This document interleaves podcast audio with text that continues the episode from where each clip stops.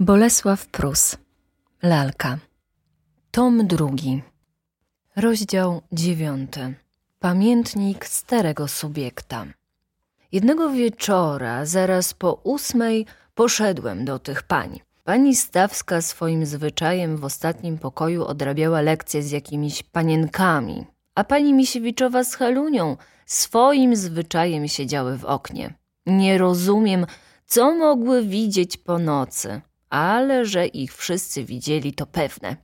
Nawet przysiągłbym, że pani baronowa w jednym ze swoich nieoświetlonych okien siedzi z lornetą i penetruje pierwsze piętro, bo rolety, jak zwykle, nie były zasunięte. Cofnąłem się tedy za firankę, ażeby choć mnie ta poczwara nie widziała i prosto z mostu pytam pani Misiewiczowej. Bez obrazy, pani dobrodziejko, dlaczego panie tak ciągle siedzicie w oknach? To niedobrze. Ja się cugów nie boję, odparła szanowna dama, a mam w tym wielką przyjemność, bo imaginuj sobie pan, co Helunia odkryła. Czasami okna bywają w takim porządku oświetlone, że układa się z nich jakby abecadło. Heluniu, zwróciła się do dziecka, a nie ma tam jakiej literki? Jest, babciu, i nawet dwie. Jest H i jest T. Prawda, potwierdziła staruszka. Jest H i jest T. Niechże pan spojrzy. Spojrzałem. Istotnie naprzeciw nas były oświetlone dwa okna na trzecim piętrze, trzy na drugim i dwa na pierwszym w taki sposób, że tworzyły znak H. Zaś w tylnej oficynie pięć okien trzeciego piętra, jedno drugiego, jedno pierwszego i jedno na parterze, również oświetlone, tworzyły znak T. Przez te okna, panie, mówiła babcia, choć rzadko układają się z nich literki, Helunia nabrała ciekawości do abecadła, a i teraz jeszcze bawi się najlepiej, jeżeli potrafi złożyć z oświetlonych okien jakąś formę. Dlatego nawet nie zapuszczamy rolet wieczorem. Wzruszyłem ramionami, bo jakże tu bronić dziewczynce, ażeby wyglądała oknem, jeżeli się ona tym tak ładnie bawi. Jak tu nie wyglądać oknem? westchnęła pani Misiewiczowa. Kiedy to nasza jedyna przyjemność. Czy my gdzie bawimy? Czy my kogo widujemy? Od czasu, jak Ludwik wyjechał, zerwały się nasze stosunki z ludźmi.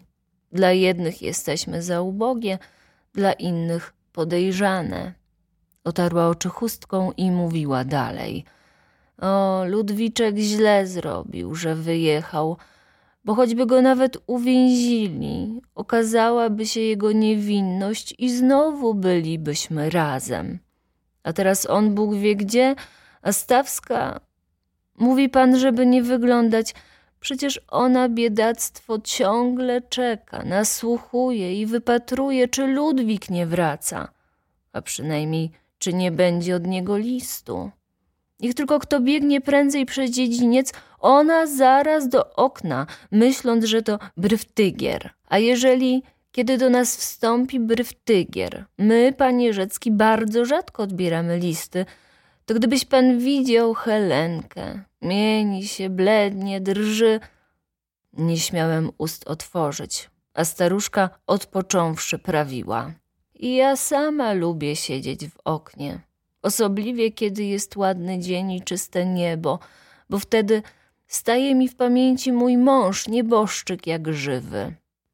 Tak, szepnąłem, przypomina go pani niebo, gdzie on mieszka obecnie. Nie pod tym względem, panie Rzecki, przerwała.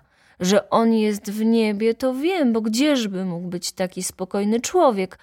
Ale jak patrzę na niebo i na ścianę tej kamienicy, zaraz przychodzi mi na myśl szczęśliwy dzień naszego ślubu.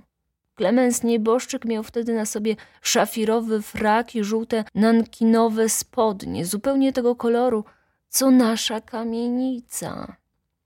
No, panie Rzecki, mówiła staruszka płacząc, wierz mi, że dla takich jak my nieraz okno starczy za teatr, koncert i znajomości.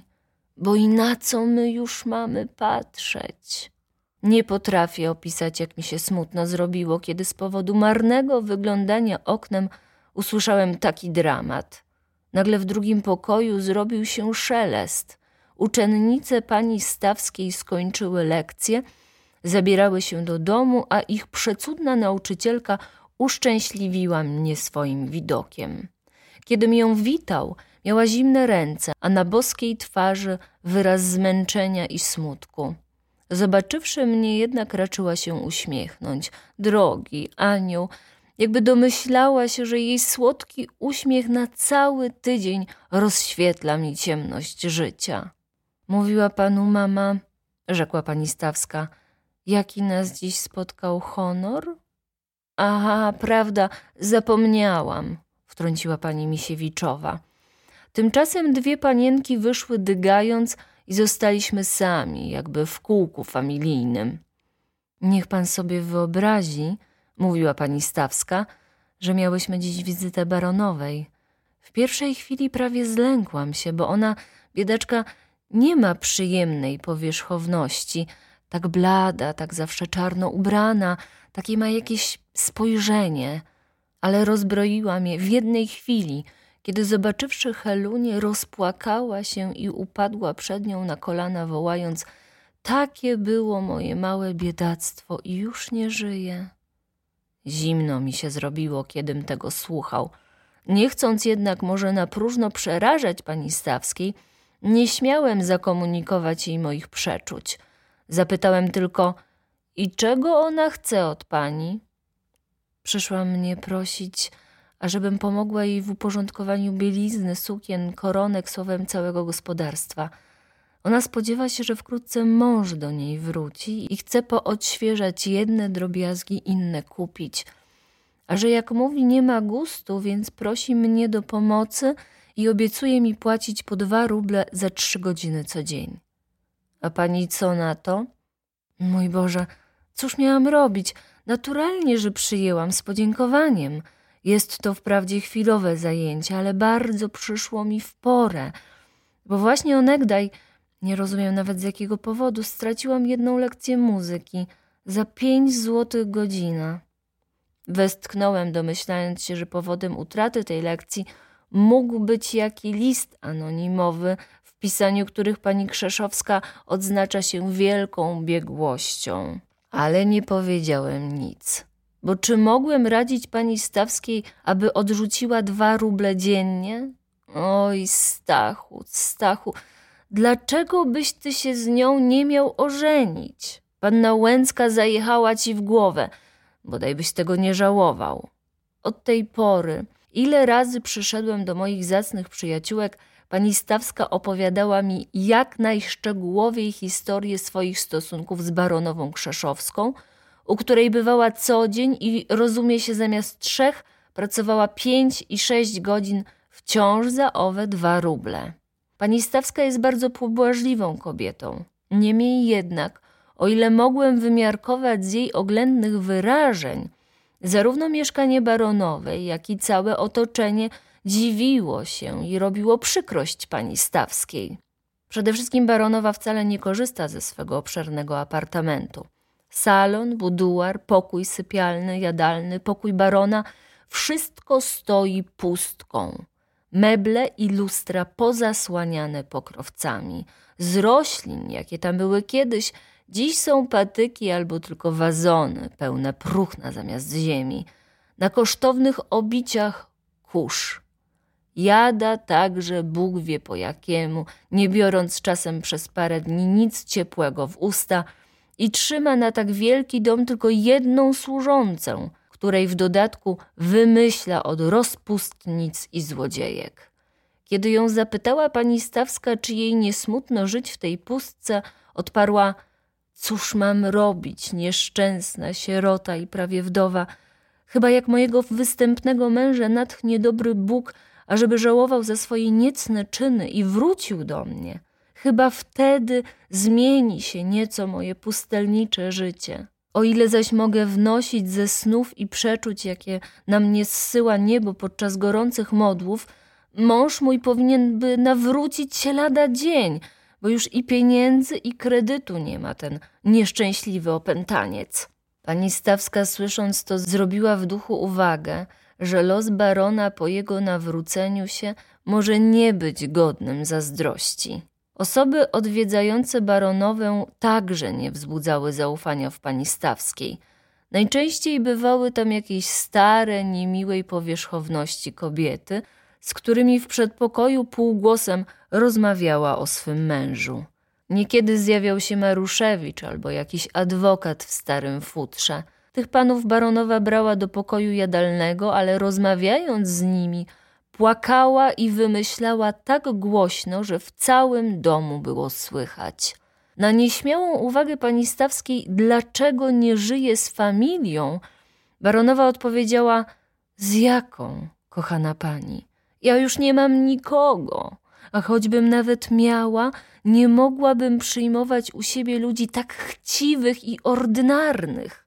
Familia zaś mego męża wypiera się mnie, gdyż nie pochodzę ze szlachty, co im zresztą nie przeszkadzało wytumanić ode mnie ze dwieście tysięcy rubli. Dopóki pożyczałam im na wieczne nieoddanie, politykowali ze mną. Ale gdy się opatrzyłam, zerwali stosunki i nawet oni to namawiali mego nieszczęśliwego męża, żeby położył mi areszt na majątku. Oho, co ja przeszłam z tymi ludźmi, dodała płacząc. Jedyny pokój, mówi pani Stawska, w którym baronowa cały dzień spędza, jest pokoik jej zmarłej córeczki. Ma to być bardzo smutny i dziwaczny zakątek. Wszystko w nim bowiem zostało jak za życia nieboszczki. Jest więc łóżeczko, na którym co kilka dni zmienia się pościel – szafka z ubraniem, które równie często trzepie się i czyści w salonie, bo na dziedziniec nie pozwoliłaby baronowa wynieść tych świętych pamiątek. Jest mały stolik z książkami i z kajetem otwartym na tej stronie, na której biedne dziecko pisało ostatni raz Najświętsza Panno Form. I nareszcie jest półka, pełna lalek małych i dużych, ich łóżeczek i ich garderoby. Pani Stawska w tym właśnie pokoju ceruje koronki albo jedwabie, których baronowa ma pełno. Czy się w nie będzie kiedy ubierać? Pani Stawska nie może zgadnąć. Jednego dnia baronowa zapytała panią Stawską, czy zna Wokulskiego, lecz choć odebrała odpowiedź, że pani Helena zna go bardzo mało, zaczęła mówić – Wyrządzi mi, kochana pani, wielką łaskę, prawdziwe dobrodziejstwo, jeżeli wstawi się za mną do tego pana w ważnym dla mnie interesie. Ja chcę kupić tę kamienicę i daję mu już dziewięćdziesiąt pięć tysięcy rubli, a on przez upór, bo przez nic innego żąda stu tysięcy. On mnie chce zrujnować, ten człowiek. Niech mu pani powie, że on mnie zabije, że ściągnie na siebie karę boską za taką chciwość. Krzyczała i płakała pani baronowa. Pani Stawska bardzo zmieszana odpowiedziała baronowej, że w żaden sposób nie może mówić o tym z Wokulskim. Nie znam go, zaledwie raz był u nas. Zresztą, czy wypada mi wtrącać się do podobnych rzeczy? O, pani wszystko mogłaby z nim zrobić – odparła baronowa. Ale jeżeli pani nie chce uratować mnie od śmierci, wola boska, niech więc pani przynajmniej spełni chrześcijański obowiązek i powie temu człowiekowi, jak jestem dla pani życzliwa. Pani Stawska, usłyszawszy to, podniosła się z krzesła, ażeby wyjść. Ale baronowa rzuciła jej się na szyję i tak przepraszała, tak zaklinała, aby jej przebaczyć, że zacnej pani Helenie łzy zakręciły się w oczach i została. Opowiedziawszy to wszystko, pani Stawska zakończyła pytaniem, które miało ton jakby prośby. Więc pan Wokulski nie chce sprzedać tej kamienicy? Owszem, odpowiedziałem rozdrażniony. Sprzeda kamienicę, sprzeda sklep, wszystko sprzeda.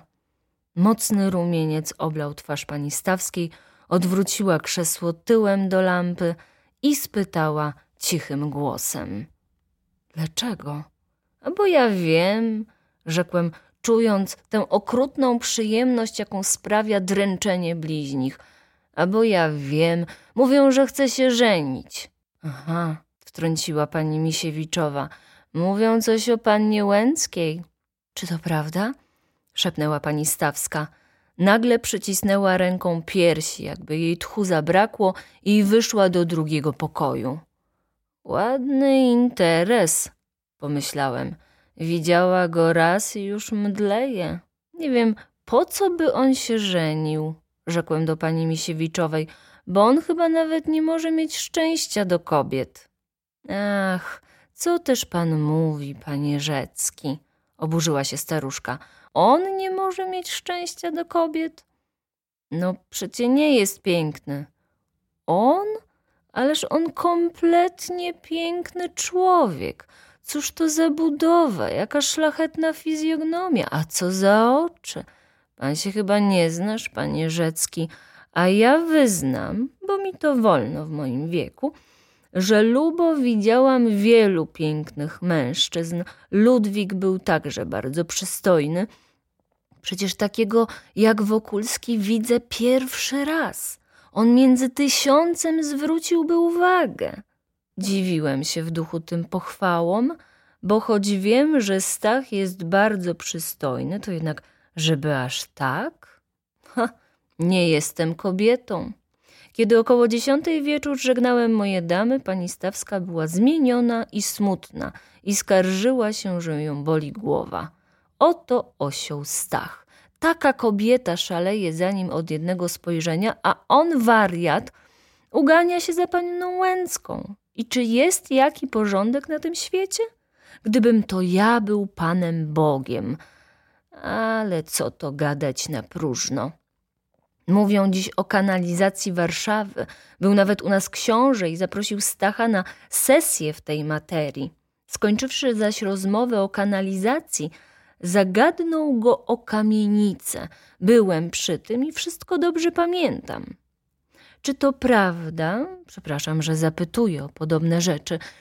Czy prawda, panie Wokulski, że za swój dom chce pan od baronowej Krzeszowskiej 120 tysięcy? Nieprawda, odpowiedział Stach. Chcę sto tysięcy i nie odstąpię od nich.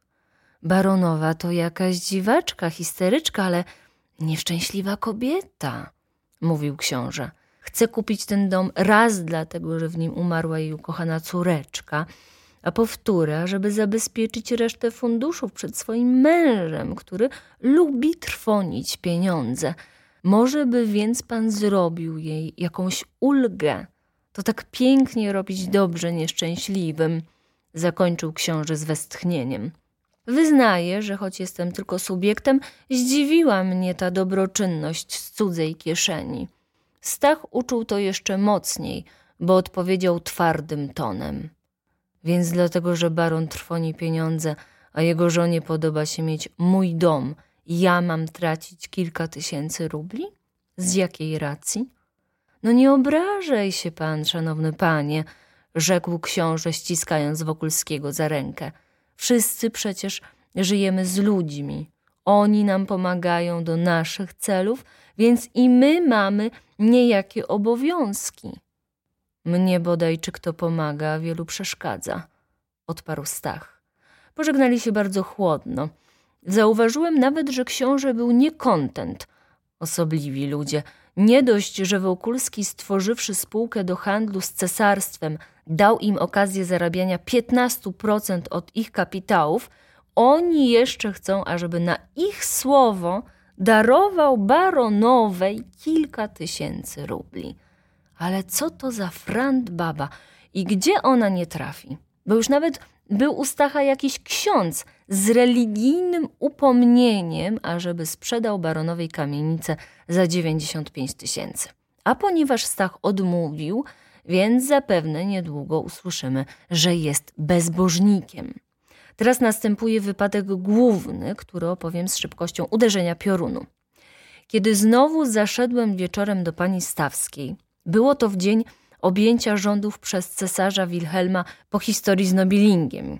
Kiedy zaszedłem tam, moje bóstwo, ta nieoceniona kobieta była w cudnym humorze i pełna zachwytu dla baronowej. Niech pan sobie wyobrazi, mówiła, jaka ta pani Krzeszowska, mimo swoich dziwactw, jest zacna kobieta. Spostrzegła, że mi smutno bez Heluni i prosiła mnie raz na zawsze, ażebym brała Helunię ze sobą do niej na te parę godzin. Na te sześć godzin za dwa ruble, wtrąciłem. Nie, przecie nie sześć, najwyżej cztery. Helunia bawi się tam doskonale, bo choć jej niczego dotykać nie wolno, ale za to jak ona się przypatruje zabawkom po nieboszce. To takie piękne zabawki? spytałem, robiąc sobie pewien plan w duchu. Prześliczne, mówiła z ożywieniem pani Stawska. Szczególnie jest tam jedna ogromna lalka, która ma ciemne włosy, a kiedy nacisnąć ją tu, pod gorsem, dodała zarumieniona.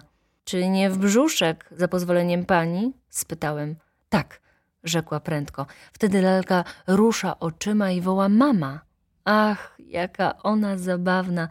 Sama bym ją chciała mieć. Nazywa się Mimi. Kiedy Helunia zobaczyła ją pierwszy raz, złożyła ręce i stanęła jak posąg. A kiedy pani Krzeszowska dotknęła jej i lalka zaczęła mówić, Helunia zawołała: Ach, mamo, jaka ona piękna, jaka ona mądra, czy ja ją mogę pocałować w buzie? I pocałowała ją w koniec lakierowanego bucika. Od tej pory mówi przez sen o tej lalce. Ledwie obudzi się, chce iść do pani baronowej, a kiedy tam jest, gotowa przez cały czas wpatrywać się w lalkę, złożywszy ręce jak do pacierza. Doprawdy, zakończyła pani Stawska półgłosem, Helunia bawiła się w drugim pokoju. Byłabym bardzo szczęśliwa, gdybym mogła kupić jej taką lalkę. Z pewnością musi to być bardzo droga zabawka, wtrąciła pani Misiewiczowa. Co tam droga, mamo? Kto wie, czy kiedykolwiek będę mogła sprawić jej tyle szczęścia, ile dziś jedną lalką, odpowiedziała pani Stawska.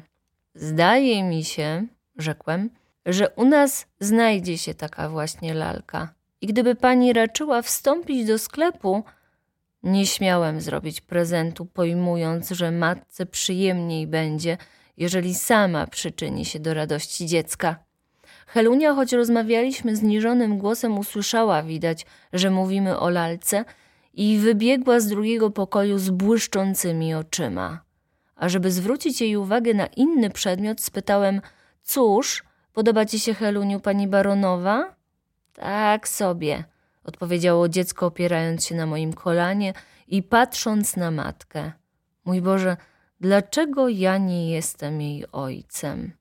A rozmawia z tobą? Niewiele. Raz tylko wypytywała się, czy mnie bardzo pieści pan Wokulski. Tak, i cóż ty na to? Ja powiedziałam, że nie wiem, który to pan Wokulski. A wtedy pani baronowa mówi: Ach, jak pański zegarek głośno puka, niech pan pokaże. Wydobyłem zegarek i podałem go Heli. Cóż pani baronowa mówi? spytałem. Pani baronowa mówi: Jak to nie wiesz, który jest pan Wokulski? Przecież ten, co u was bywa z tym roz... z tym rozpsotnikiem rzeckim. pan jest psotnik. Niech mi pan pokaże zegarek we środku. Spojrzałem na panią Stawską. Była tak zdziwiona, że nawet zapomniała upomnieć Helunię. Po herbatce z suchymi bułeczkami, bo tak mówiła służąca, masła nie można było dziś dostać, pożegnałem zacne damy, przysięgając sobie, że gdybym był na miejscu Stacha, nie odstąpiłbym baronowej kamienicy niżej 120 tysięcy rubli. Tymczasem jędza ta, wyczerpawszy rozmaite protekcje i lękając się, ażeby Wokulski albo nie podniósł ceny, albo nawet nie sprzedał kamienicy komu innemu, zdecydowała się ostatecznie kupić ją za 100 tysięcy rubli. Była podobno wściekła przez kilka dni, dostała spazmów, zbiła służącą, zwymyślała swego adwokata w biurze rejentalnym, ale podpisała akt nabycia. Przez kilka następnych dni po kupieniu naszej kamienicy było cicho. To jest o tyle cicho, że już nie słyszeliśmy nic o pani baronowej, tylko jej lokatorowie wpadali do nas z pretensjami.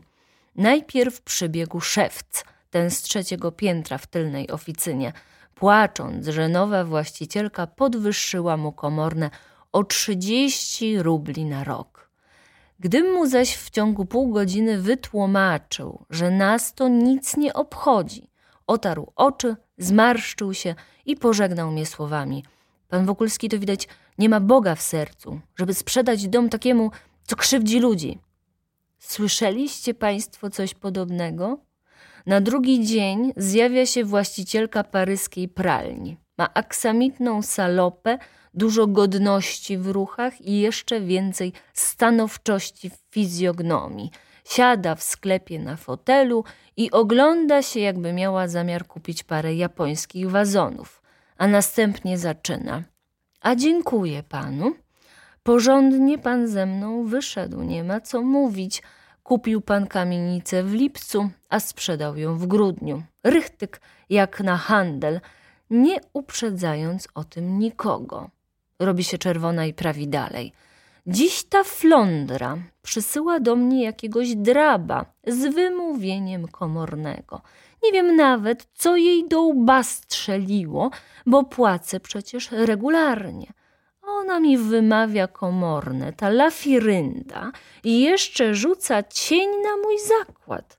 Mówi, że moje panny wdzięczyły się do studentów. Co łże i myśli. Ona sobie myśli, że ja w środku zimy znajdę lokal, że się wyprowadzę z domu, do którego przywykli moi kudmani. Ależ ja mogę na tym stracić kilka tysięcy rubli, a kto mi to zwróci? Było mi na przemian zimno i gorąco, kiedym słuchał tej perory wypowiadanej silnym kontraltem przy gościach. Ledwiem babę wyciągnął do mego mieszkania i uprosiłem, ażeby nam wytoczyła proces o szkody i straty. W parę godzin po babie traf. Wpada student, ten brodacz, co to z zasady nie płaci komornego. A jak się pan masz? mówi. Czy prawda, że ta diablica krzeszowska kupiła od was dom? Prawda, mówię ja. W duchu jestem pewny, że ten chyba już mnie bić zechce. A do licha, mówi brodacz, strzelając z palców. Taki był dobry gospodarz z tego Wokulskiego. Po skryptum Stach nie widział od nich ani grosza za lokal i sprzedał dom, więc Krzeszowska może nas wylać z chałupy? Hmm, hmm, odpowiedziałem. I wyleje, dodał z westchnieniem. Już był tam u nas jakiś bursz z żądaniem, ażebyśmy się wynosili. Ale zjedzą diabła, czy nas ruszą bez procesu, a jeżeli ruszą, zrobimy uciechę całemu domowi. Żegnam pana. No, myślę że przynajmniej ten nie ma do nas pretensji.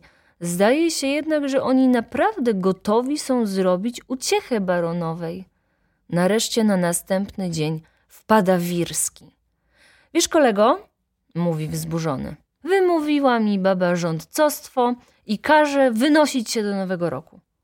Wokulski, odparłem, już pomyślał o panu. Dostaniesz posady przy spółce do handlu z cesarstwem. I tak słuchając jednych, uspokajając drugich, pocieszając trzecich, przetrzymałem jakoś atak główny. Zrozumiałem również, że baronowa sroży się między lokatorami jak Tamerlan i czułem instynktowny niepokój o śliczną i cnotliwą panią Helenę. W drugiej połowie grudnia patrzę, otwierają się drzwi i wchodzi pani Stawska. Śliczna jak nigdy. Ona zawsze jest śliczna i wtedy, kiedy jest wesoła i kiedy ma minę zakłopotaną. Patrzy na mnie swymi czarującymi oczyma i mówi cichym głosem: Czy zechce mi pan pokazać tę lalkę? Lalka, nawet trzypodobna, od dawna była przygotowana, ale tak się zmieszałem, że przez parę minut nie mogłem jej znaleźć. Śmieszny jest Klein ze swoimi minami. On gotów myśleć, że ja kocham się w pani Stawskiej. W końcu wydobywam pudło. Są trzy duże lalki. Brunetka, blondynka i szatynka. Każda ma prawdziwe włosy. Każda naciśnięta w brzuszek przewraca oczyma i wydaje głos, który dla pani Stawskiej brzmi jak mama, dla Klejna jak tata, a dla mnie jak uchu. Prześliczna, mówi Stawska, ale naprawdę musi być bardzo droga. Proszę pani, odpowiadam. Jest to towar, którego się pozbywamy, więc możemy go odstąpić bardzo tanio. Zaraz pójdę do pryncypała. Stak pracował za szafami, lecz gdy mu powiedziałem, że jest pani Stawska i po co przyszła, rzucił rachunki i wbiegł do sklepu w doskonałym humorze. Spostrzegłem nawet, że przypatruje się pani Stawskiej tak życzliwie, jakby na nim zrobiła silne wrażenie. No, przynajmniej teraz, chwała Bogu. Targ w targ wytłumaczyliśmy pani Helenie, że lalkę jako towar wybrakowany i nie znajdujący nabywców możemy oddać za trzy ruble. Blondynkę albo brunetkę. Wezmę tę, odpowiedziała biorąc szatynkę, ponieważ jest zupełnie taka jak baronowej. Helcia będzie zachwycona. Kiedy przyszło do płacenia panią Stawską, znowu napadły skrupuły. Zdawało jej się, że taka lalka musi być warta z 15 rubli i dopiero połączonym usiłowaniom moim Wokulskiego i Klejna udało się ją przekonać, że biorąc trzy ruble jeszcze mamy zarobek. Wokulski wrócił do swych zajęć, a ja zapytałem pani Heleny, co nowego w domu i w jakich jest stosunkach z baronową. Już w żadnych, odparła rumieniąc się. Pani Krzeszowska zrobiła mi taką scenę za to, że musiała zapłacić sto tysięcy za kamienicę, że ja nie protekowałam jej u pana Wokulskiego i tak dalej, że pożegnałam ją i już tam nigdy nie pójdę. Naturalnie wymówiła nam komorne od nowego roku. A czy pani zwróciła należność? Ach, westchnęła pani Stawska, upuszczając na ziemię mówkę, którą Klein zaraz podniósł. Więc nie, nie. Powiedziała, że nie ma teraz pieniędzy ani pewności, czy mój rachunek jest dokładny. Naśmieliśmy się oboje z panią Stawską z dziwactw baronowej i pożegnaliśmy się pełni otuchy. Gdy zaś wychodziła, Klein otworzył jej drzwi tak szarmancko, że jedno z dwojga albo już ją uważa za naszą pryncypałową, albo sam kocha się w niej. Półgłówek. On także mieszka w domu baronowej i niekiedy bywa u pani Stawskiej, ale podczas wizyt siedzi tak strasznie smutny, że Helunia pewnego wieczora zapytała babki, czy pan Klein nie brał dziś olejku. Marzyciel, komu to myśleć o podobnej kobiecie? A teraz opiszę tragedię, na wspomnienie której gniew mnie dusi. W Wigilię Wigilii roku 1878 jestem w sklepie, kiedy po południu odbieram od pani Stawskiej list, ażebym przyszedł wieczorem. Pismo uderzyło mnie, znać było wzruszenie, więc pomyślałem, że może odebrała wiadomość o mężu. Pewnie wraca, pomyślałem. Diabli z tymi zaginionymi mężami, którzy po kilku latach opamiętują się. Ku wieczorowi wpada Wirski, zadyszany i zmieszany. Ciągnie mnie do mego mieszkania, zamyka drzwi, nie zdejmując futra, rzuca się na fotel i mówi: Wiesz pan, po co wczoraj Krzeszowska siedziała w mieszkaniu Maruszewicza do północy? Do północy u Maruszewicza? Tak, i jeszcze z tym łotrem swoim adwokatem. Hultaj Maruszewicz Wypatrzył ze swych okien, że pani Stawska ubiera lalkę, a baronowa poszła do niego z lornetką, żeby to sprawdzić. Więc i cóż? pytam.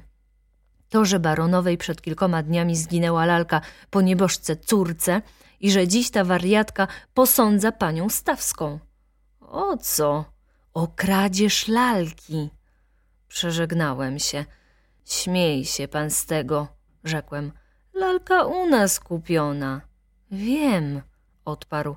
Z tym wszystkim dziś o dziewiątej pani baronowa wpadła z rewirowym do mieszkania pani Stawskiej. Kazała zabrać lalkę i spisać protokół. Już poszła skarga do sądu. Uszalałeś, panie Wirski. Lalka przecież u nas. Wiem, wiem. Ale co to wszystko znaczy, kiedy już jest skandal? Mówi Wirski. Co najgorsze, wiem to od rewirowego, że pani Stawska nie chcąc, żeby Helunia dowiedziała się o lalce, z początku nie chciała jej pokazać. Prosiła, żeby mówić cicho, rozpłakała się. Rewirowy mówi, że sam był zakłopotany, bo przede wszystkim nie wiedział, po co go baronowa ciągnie do mieszkania pani Stawskiej. Ale jak zaczęła jędza wrzeszczeć, okradła mnie, lalka zniknęła tego samego dnia, kiedy Stawska była ostatni raz u mnie. Aresztujcie ją, bo odpowiadam całym majątkiem za prawdziwość skargi. Tak tedy mój rewirowy wziął lalkę do cyrkułu i poprosił ze sobą panią Stawską. Skandal, no straszny skandal. A cóż wy na to? zawołałem wściekły z gniewu. Mnie nie było już w domu. Służąca pani Stawskiej pogorszyła sprawę, wymyślając rewirowemu na ulicy, za co nawet siedzi w kozie. Ta znowu właścicielka paryskiej pralni, ażeby przypochlebić się baronowej, wymyślała pani Stawskiej.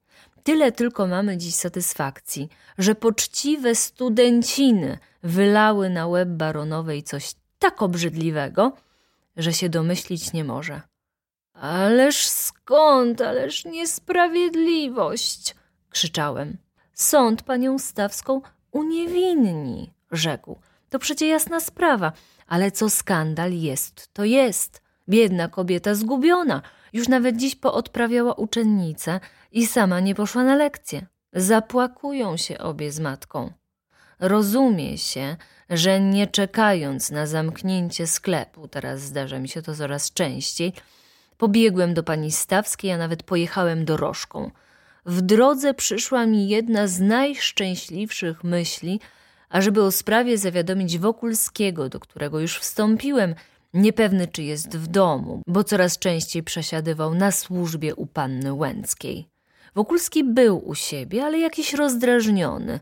Konkury oczywiście nie wychodziły mu na zdrowie. Gdym mu jednak opowiedział historię pani Stawskiej z baronową i z lalką, chłopak ożywił się, podniósł głowę i błysnęły mu oczy. Naraz spostrzegłem, że najlepszym lekarstwem na nasze własne kłopoty jest cudze nieszczęście. Wysłuchał mnie z zajęciem, smutne myśli pierzchnęły mu gdzieś i rzekł: Złu baba z tej baronowej, ale pani Stawska może spać spokojnie. Sprawę ma jasną jak słońce. Czy to wreszcie na nią jedną rzuca się ludzka podłość?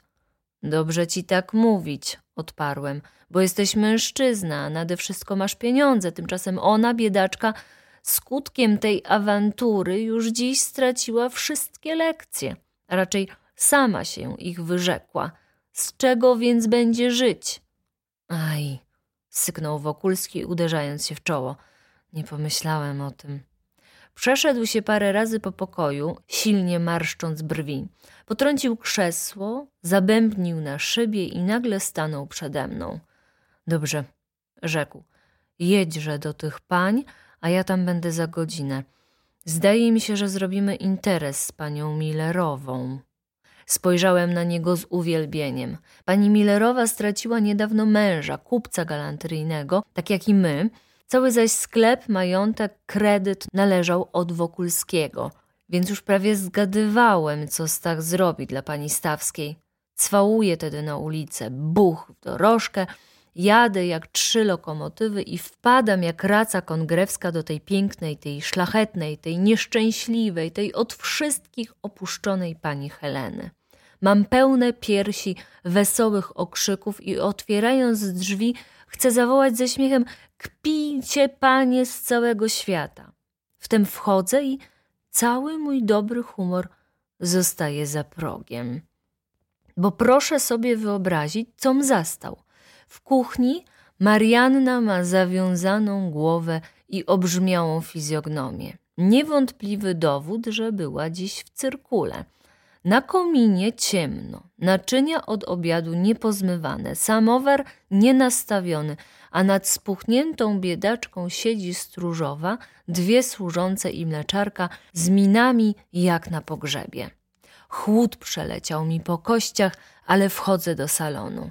Prawie ten sam widok. Na środku siedzi w fotelu pani Misiewiczowa, również z obwiązaną głową, a dokoła niej pan Wirski, pani Wirska – właścicielka paryskiej pralni, która znowu pokłóciła się z baronową, i jeszcze jakichś parę dam, które rozmawiają półgłosem, ale za to ucierają nosy o całą oktawę wyżej, aniżeli w codziennych okolicznościach.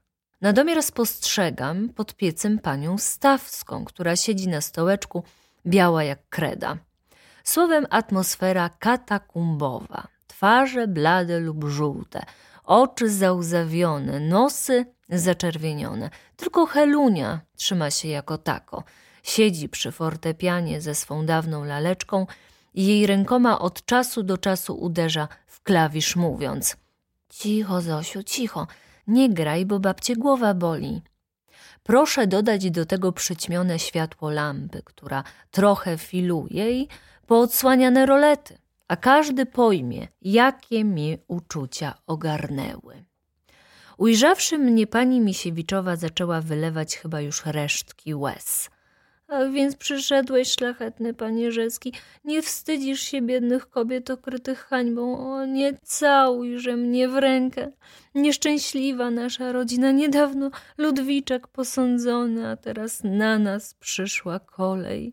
Musimy się stąd wynieść, choćby na koniec świata.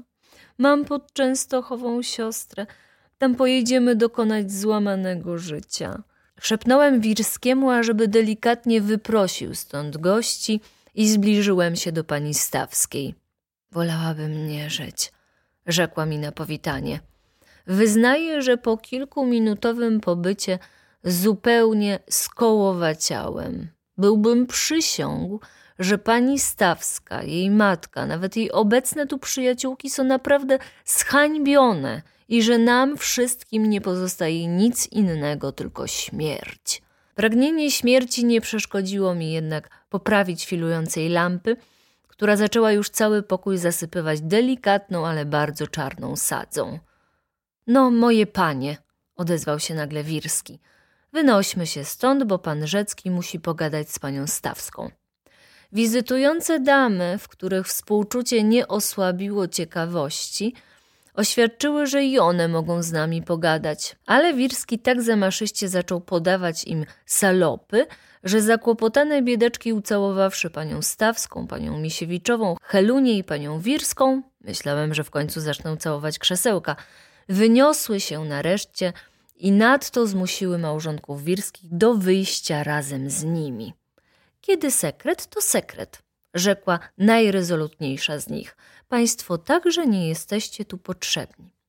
Nastąpił nowy atak pożegnań, pocałunków, pocieszeń i ledwie wyszli na złamanie karku całą bandą, ceremoniując się jeszcze we drzwiach i na schodach. Ach, te baby, czasem myślę, że Pan Bóg po to stworzył Ewę, ażeby obmierzić Adamowi pobyt w raju. Zostaliśmy nareszcie w kółku familijnym, ale salonik był już tak nasycony kopciem i smutkiem, że ja sam straciłem wszelką energię. Biadającym głosem poprosiłem panią Stawską, ażeby mi było wolno otworzyć lufcik i tonem mimowolnego wyrzutu poradziłem jej, ażeby przynajmniej od tej pory zasłaniała rolety w oknach. Pamięta pani, rzekłem do pani Misiewiczowej, jak ja dawno zwracałem uwagę na te rolety. Gdyby były zasłonięte, pani Krzeszowska nie mogłaby śledzić, co się dzieje w mieszkaniu pań. Prawda, ale któż się tego spodziewał? odparła pani Misiewiczowa. Takie już nasze szczęście, szepnęła pani Stawska. Usiadłem na fotelu, splotłem ręce tak, że mi kości w nich trzeszczały i ze spokojną rozpaczą przysłuchiwałem się lękliwym opowiadaniom pani Misiewiczowej o hańbie, jaka na ich rodzinę spada co kilka lat, o śmierci, która jest kresem ludzkich cierpień, o nankinowych spodniach świętej pamięci Misiewicza i mnóstwie tym podobnych rzeczy.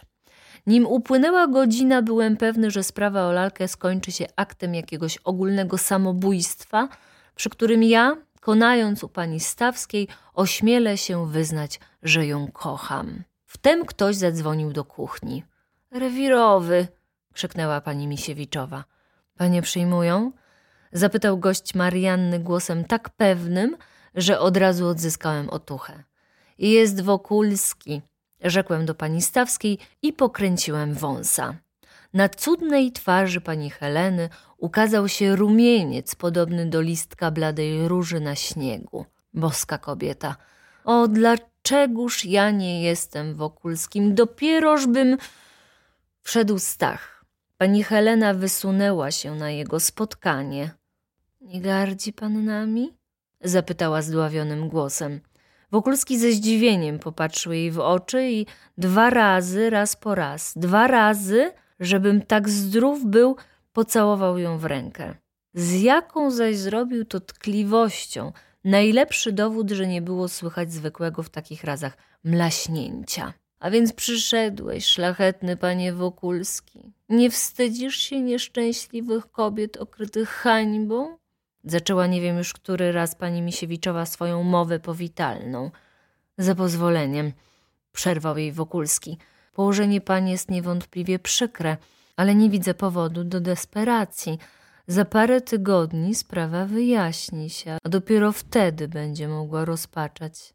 Ale nie żadna z pań, tylko ta wariatka baronowa.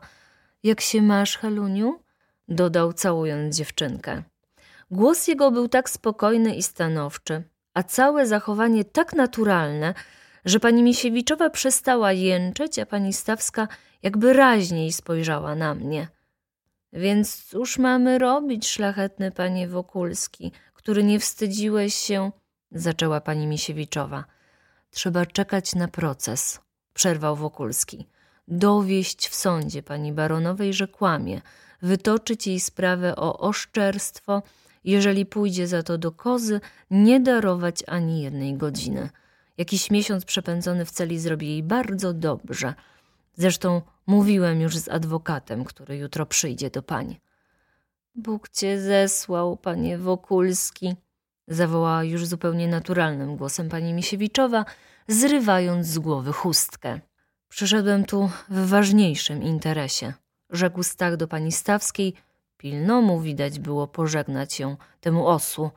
Pani rzuciła swoje lekcje? Tak. Niech je pani rzuci raz na zawsze. To licha praca i niepopłatna. Niech się pani weźmie do handlu. Ja? Tak, pani. Pani umie rachować? Uczyłam się buchalterii. Szepnęła pani Stawska. Była tak czegoś wzruszona, że usiadła. Wybornie. Otóż spadł tu na mnie jeszcze jeden sklep z jego właścicielką wdową. Ponieważ prawie cały kapitał należy do mnie, więc w interesie tym muszę mieć kogoś ze swej ręki. Wolałbym zaś kobietę ze względu na właścicielkę sklepu. Czy więc przyjmie pani miejsce kasjerki z płacą tymczasem 75 rubli na miesiąc? Słyszysz, Helenko? Zwróciła się do córki pani Misiewiczowa, robiąc przy tym desperacko zdziwioną minę. Więc powierzyłby pan swoją kasę mnie, której wytyczono, rzekła pani Stawska i rozpłakała się. Wnet jednak obie damy uspokoiły się, a w pół godziny później piliśmy wszyscy herbatę, nie tylko rozmawiając, ale nawet śmiejąc się. Wokulski to sprawił. Jedyny w świecie człowiek i jak go tu nie kochać? Co prawda, może i ja miałbym równie dobre serce, tylko brak mi do niego bagatelki pół miliona rubli, które posiada kochany Stach.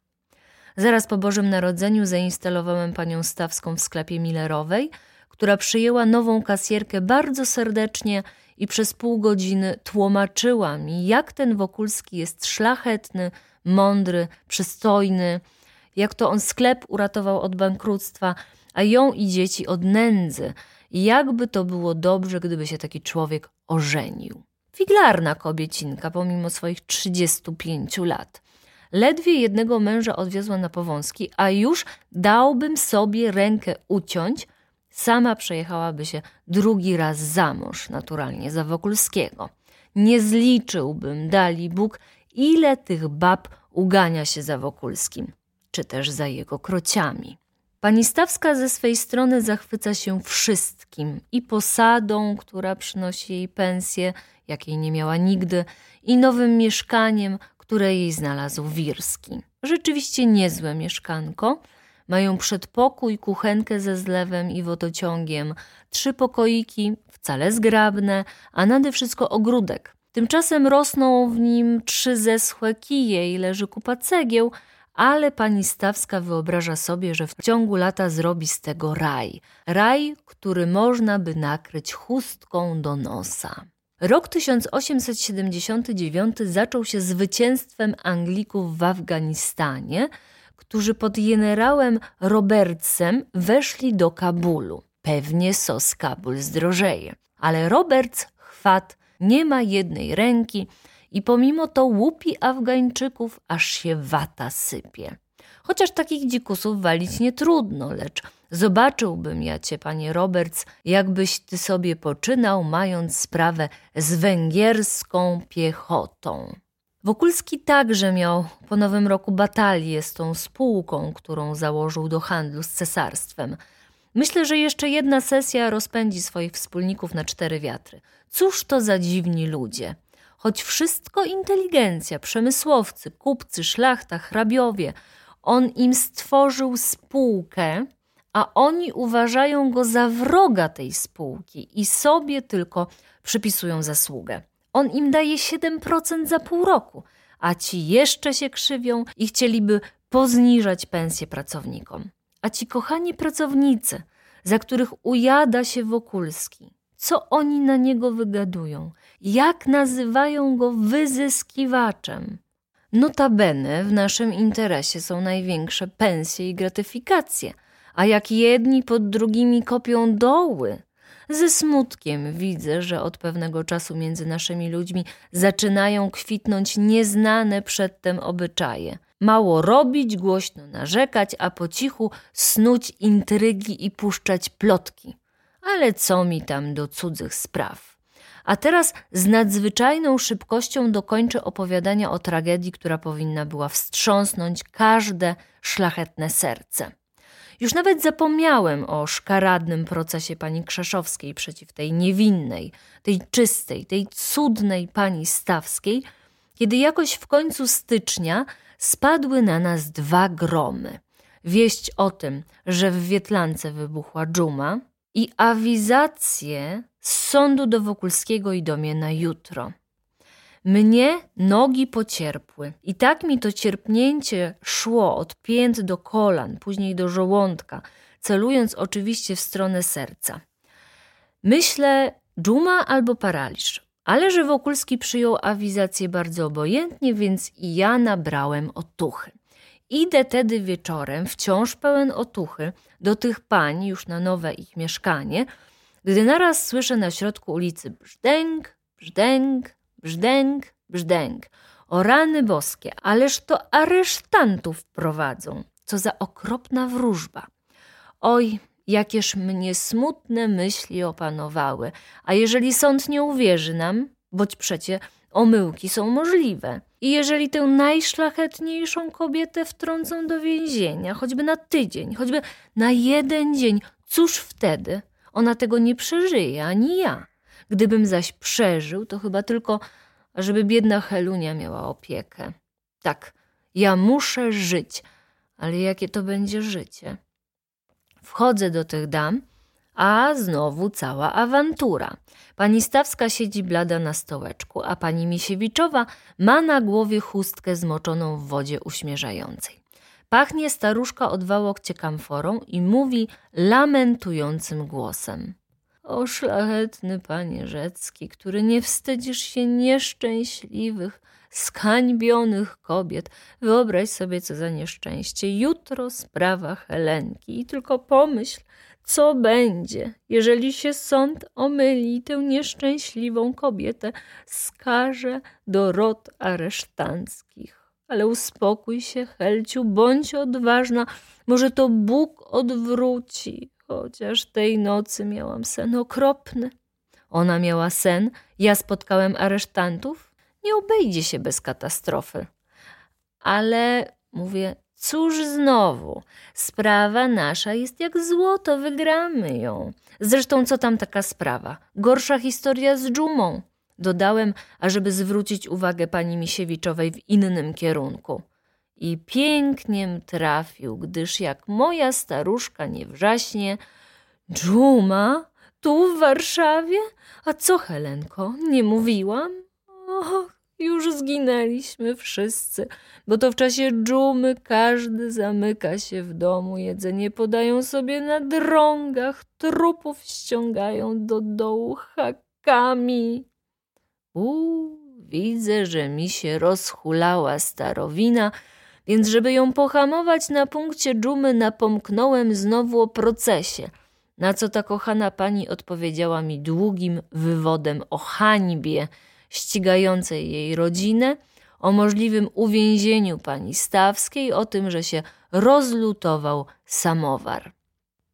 Krótko mówiąc, Ostatni wieczór przed sprawą, kiedy właśnie najpotrzebniejsza była energia, ostatni wieczór upłynął nam pomiędzy dżumą i śmiercią, a hańbą i kryminałem. W głowie mi się zamieszało tak, że kiedym się znalazł na ulicy, nie wiedziałem gdzie iść, w lewo czy w prawo. Na drugi dzień, sprawa miała być o dziesiątej, już o ósmej pojechałem do moich pań i nie zastałem nikogo.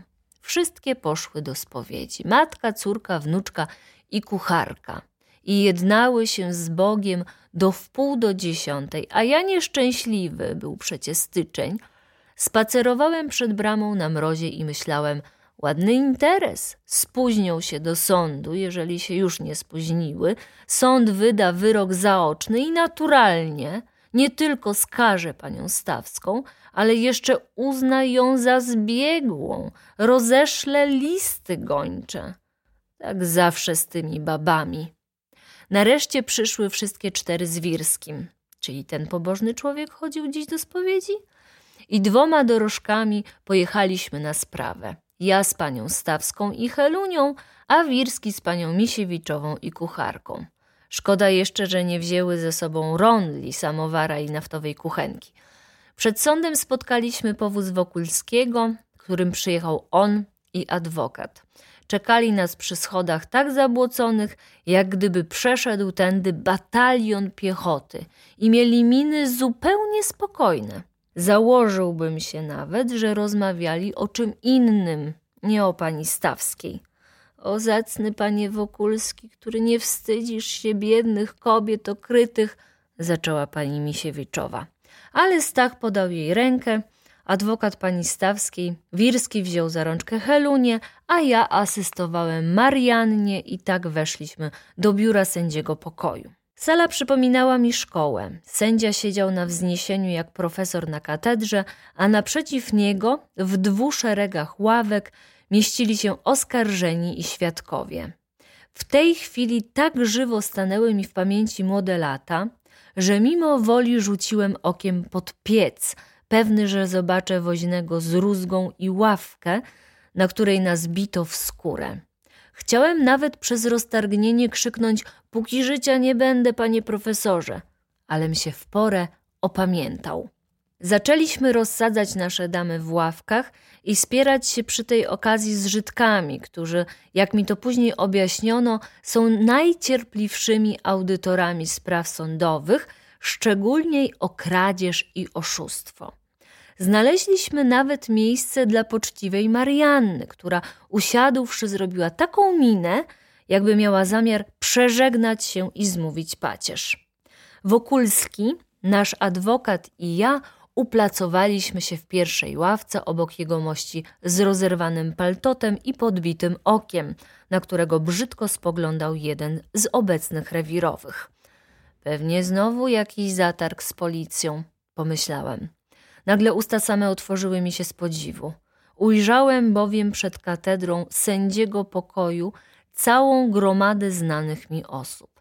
Na lewo od stołu pani Krzeszowska – jej robaczywy adwokat i ten hultaj Maruszewicz, a na prawo dwaj studenci. Jeden z nich odznaczał się bardzo wytartym mundurem i niezwykle obfitą wymową.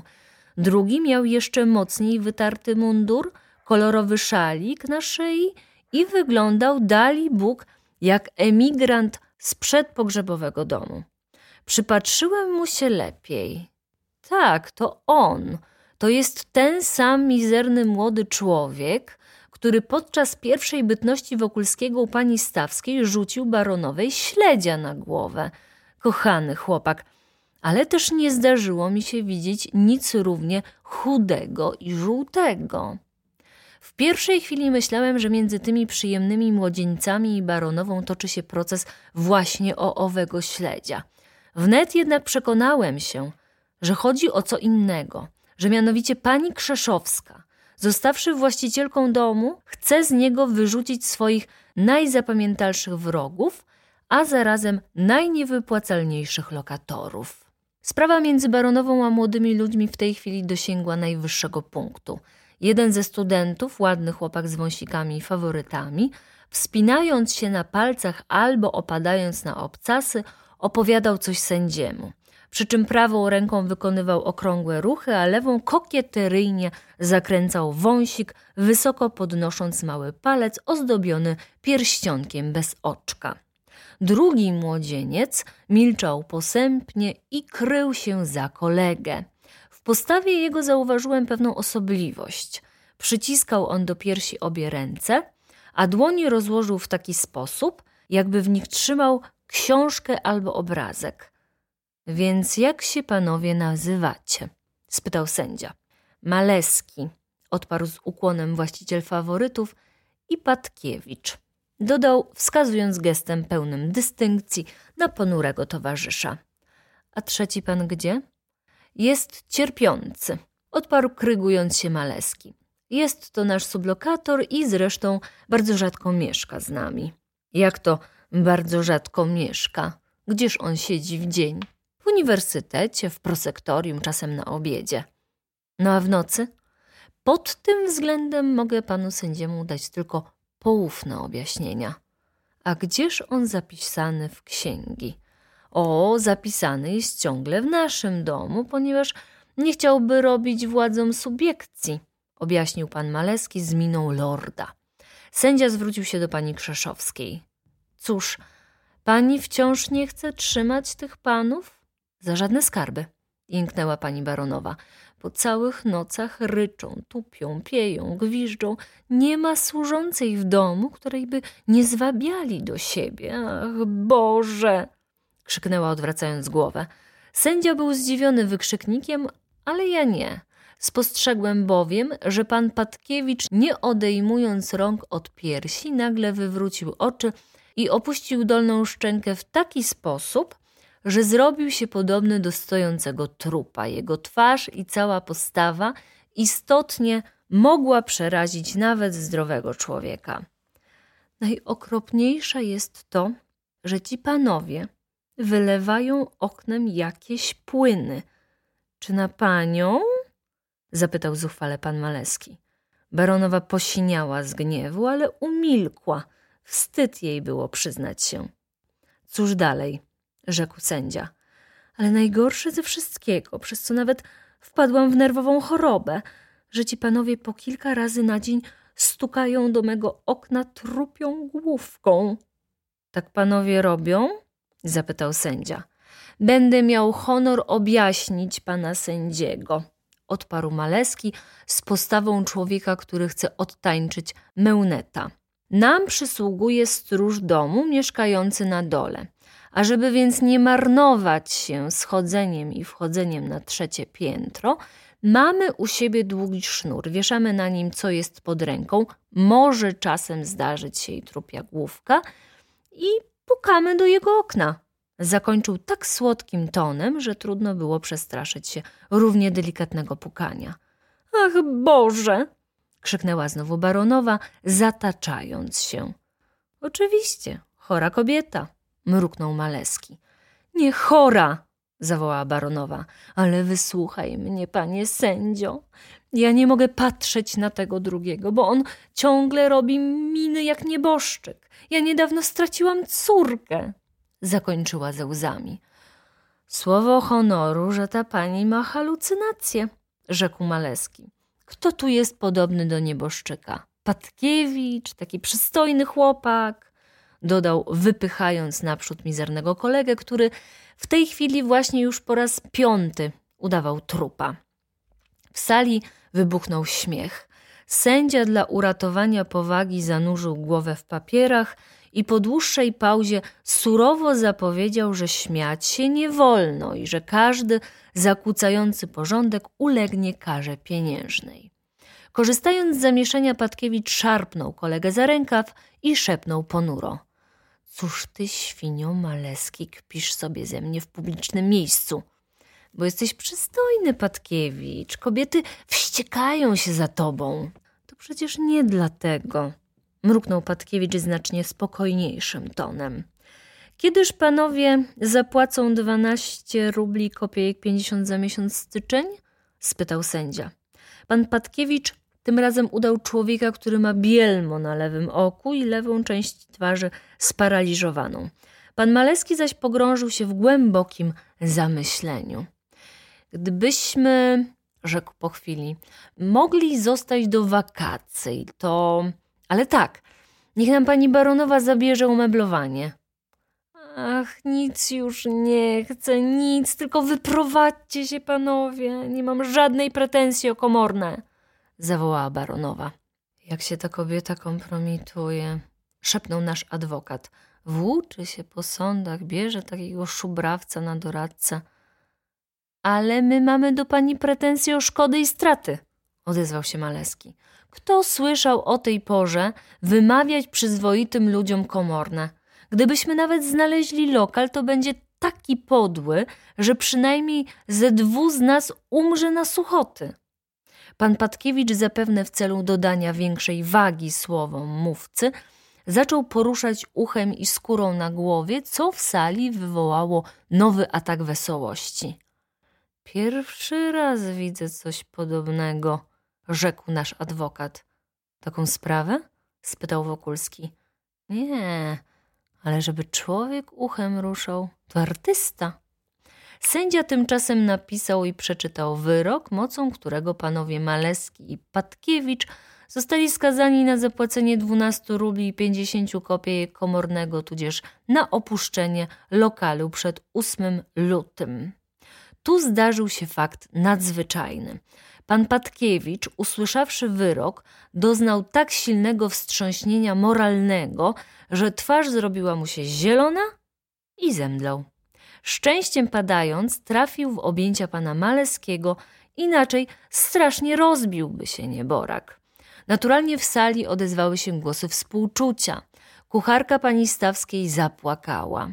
Żydki zaczęły pokazywać palcami na baronowę i chrząkać. Zakłopotany sędzia przerwał posiedzenie i kiwnąwszy głową Wokulskiemu, skąd oni się znają, poszedł do swego pokoju, a dwaj stójkowi prawie wynieśli na rękach nieszczęśliwego młodzieńca, który tym razem był naprawdę podobny do trupa. Dopiero w przedpokoju, gdy złożono go na ławce, a jeden z obecnych zawołał, ażeby oblać go wodą, chory nagle zerwał się i rzekł głośno: No, no, tylko bez głupich żartów. Po czym natychmiast sam ubrał się w palto, Energicznie nacisnął niezbyt całe kalosze i lekkim krokiem opuścił sądową salę ku zdziwieniu stójkowych, oskarżonych i świadków. W tej chwili zbliżył się do naszej ławki jakiś oficjalista sądowy i szepnął Wokulskiemu, że sędzia prosi go na śniadanie. Stach wyszedł, a pani Misiewiczowa zaczęła nawoływać mnie rozpaczliwymi znakami. Jezus Maryja, rzekła. Nie wiesz pan, po co sędzia wezwał tego najszlachetniejszego z ludzi?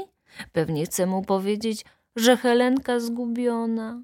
O, ta niepoczciwa baronowa musi mieć wielkie stosunki.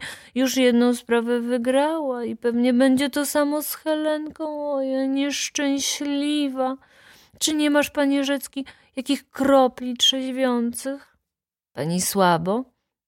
Jeszcze nie, choć tu jest zaduch, ale strasznie boję się o Helenkę.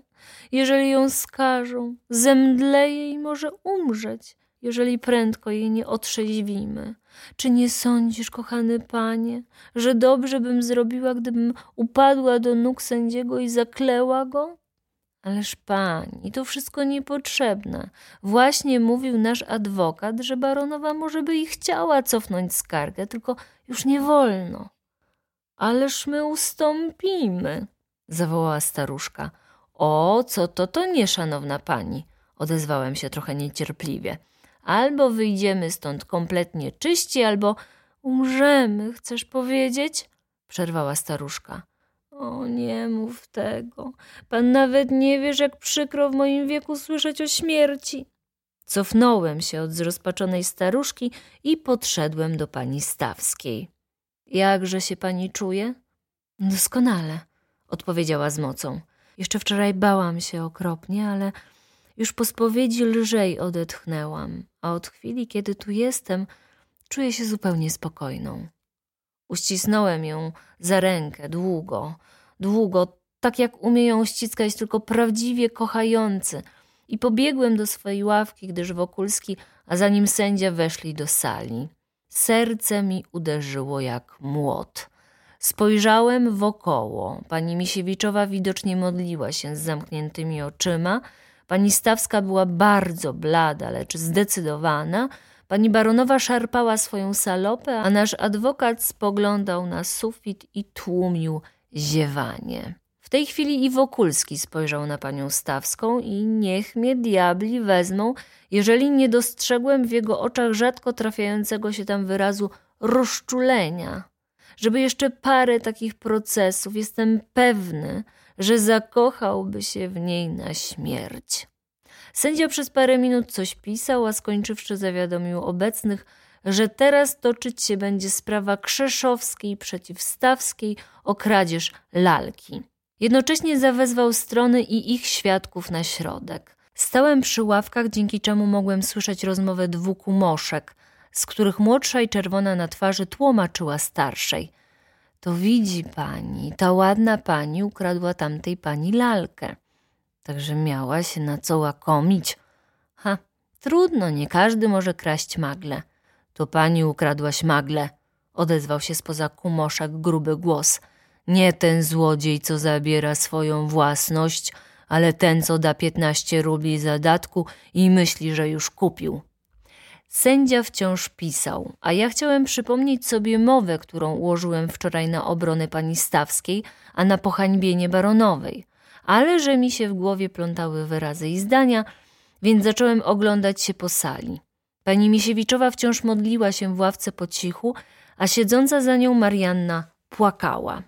Pani Krzeszowska miała szarą twarz, przycięte usta i spuszczone oczy, ale z każdego fałdu jej ubrania wyglądała złość. Obok niej stał Maruszewicz wpatrzony w ziemię, a za nim służąca baronowej, tak przestraszona, jakby ją miano prowadzić na szafot. Nasz adwokat tłumił ziewanie. Wokulski ściskał pięści, a pani Stawska spoglądała kolejno na wszystkich z takim łagodnym spojrzeniem, że gdybym był rzeźbiarzem, wziąłbym ją za model do posągu oskarżonej niewinności. Wtem, pomimo protestu Marianny, Helunia wybiegła na salę i schwyciwszy matkę za rękę, spytała półgłosem: Mamo, czego ten pan kazał mamie tu przyjść? Ja coś powiem do uszka. Pewnie mama była niegrzeczna i teraz będzie stać w kącie.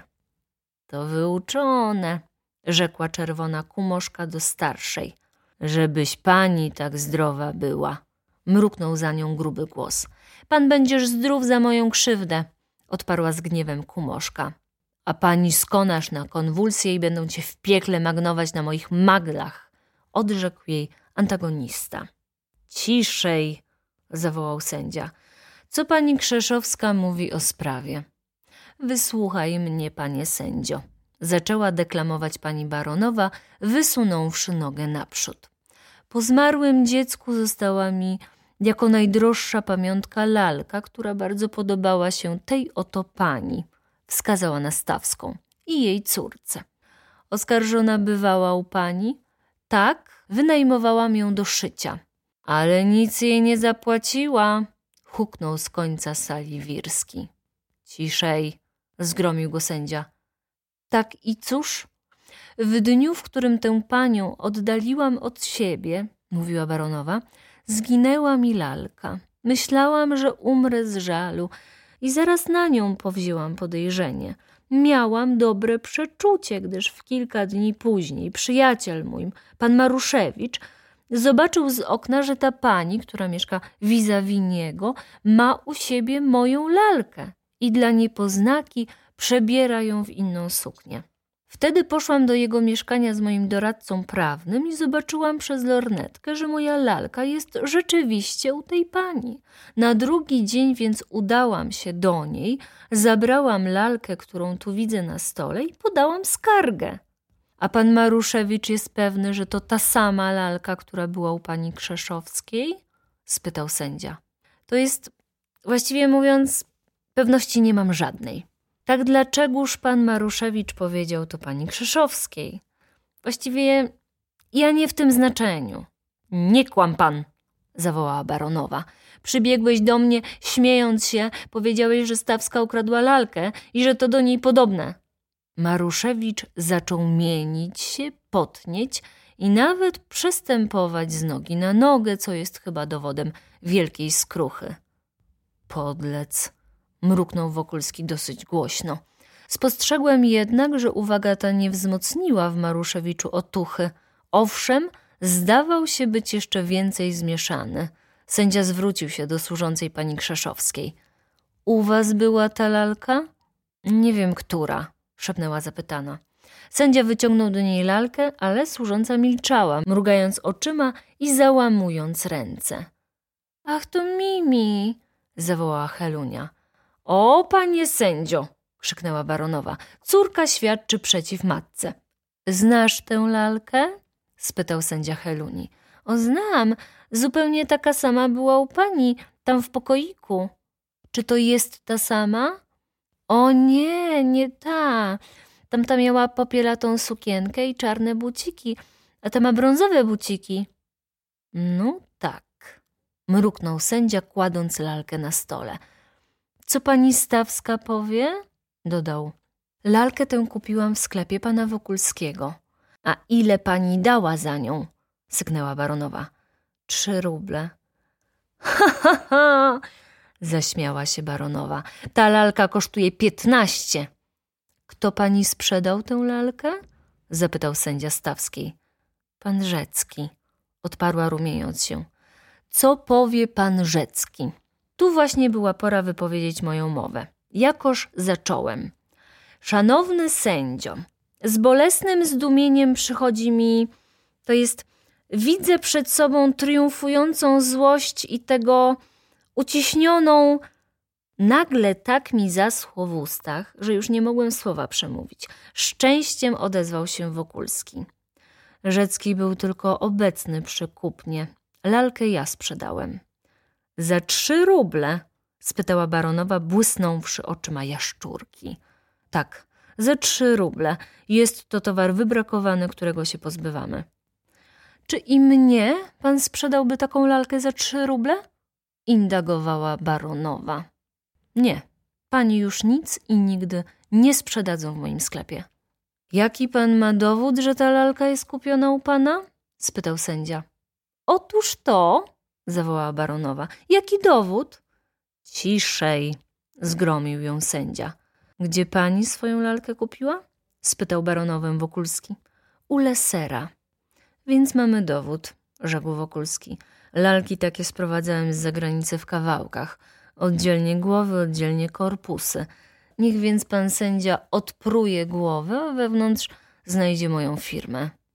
Pani baronowa zaczęła się niepokoić.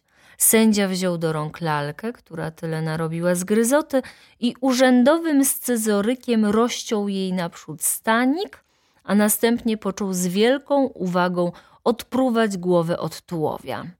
Helenka z początku zdziwiona przypatrywała się tej operacji, następnie zwróciła się do matki, mówiąc półgłosem: Mamo, dlaczego ten pan rozbiera Mimi? Przecież ona będzie się wstydzić.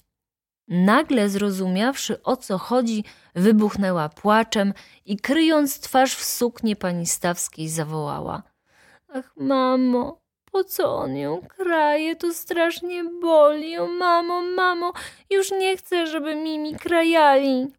Nie płacz, Heluniu. Mimi będzie zdrowa i jeszcze ładniejsza. Uspokajał ją Wokulski, wzruszony nie mniej od Helenki. Tymczasem głowa Mimi spadła na papiery. Sędzia spojrzał wewnątrz i podając maskę pani baronowej, rzekł: No, niech pani przeczyta, co tam napisano. Baronowa przycięła usta i milczała. To niech pan Maruszewicz przeczyta głośno. Co tam jest? Jan Milcen i Stanisław Wokulski. Jęknął Maruszewicz. Zatem nie leser. Nie. Przez cały ten czas służąca baronowej zachowywała się w sposób bardzo dwuznaczny. Czerwieniła się, bladła, kryła się między ławki.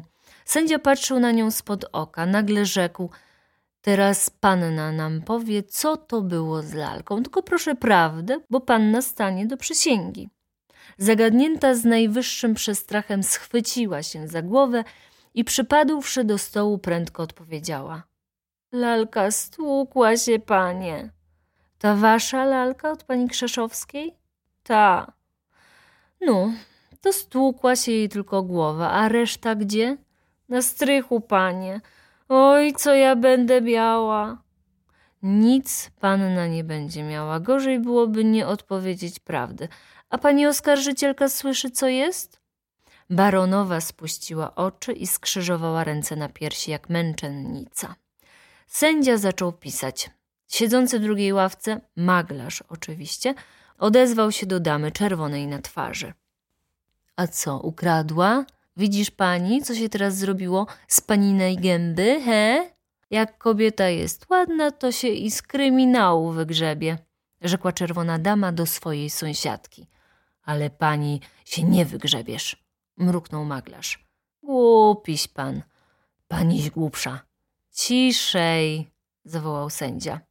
Kazano nam wstać i usłyszeliśmy wyrok najzupełniej uniewinniający panią Stawską. Teraz, zakończył sędzia, skończywszy czytanie, może pani podać skargę o potwarz. Zeszedł na salę, uścisnął za rękę panią Stawską i dodał: Bardzo mi przykro, żem panią sądził, bardzo mi przyjemnie, że mogę powinszować. Pani Krzeszowska dostała spazmów, a dama z czerwoną twarzą mówiła do swej sąsiadki. Na ładną buzię to i sędzia jest pażyrny, ale nie tak to będzie w dniu ostatecznym. Westchnęła. Cholera, jak to bluźni, mruknął maglarz. Poczęliśmy wychodzić. Wokulski podał rękę pani Stawskiej, z którą wysunął się naprzód. Ja zaś ostrożnie zacząłem sprowadzać panią Misiewiczową z brudnych schodów. Mówiłam, że się tak skończy, upewniała mnie staruszka. Ale pan to nie miałeś wiary. Ja nie miałem wiary? Tak, chodziłeś jak struty. Jezus Maria. A to co? Ostatnie te słowa skierowane były do mizernego studenta, który wraz ze swoim towarzyszem czekał przed bramą widocznie na panią Krzeszowską, a myśląc, że ona wychodzi, ucharakteryzował się na trupa przed panią Misiewiczową. Wnet poznał swoją omyłkę i zawstydził się tak, że pobiegł parę kroków naprzód. Patkiewicz, stój, że już idą, zawołał pan Maleski. Niech cię diabli porwą, wybuchnął pan Patkiewicz. Ty zawsze musisz mnie skompromitować. Usłyszawszy jednak hałas w bramie, zawrócił się i jeszcze raz pokazał nieboszczyka Wirskiemu. To już młodych ludzi ostatecznie zdetonowało, więc poszli do domu bardzo rozgniewani na siebie i każdy inną stroną ulicy. Nimeśmy jednak dopędzili ich dorożkami, już znowu szli razem i ukłonili się nam z wielką galanterią. Koniec rozdziału dziewiątego. Ciąg dalszy nastąpi.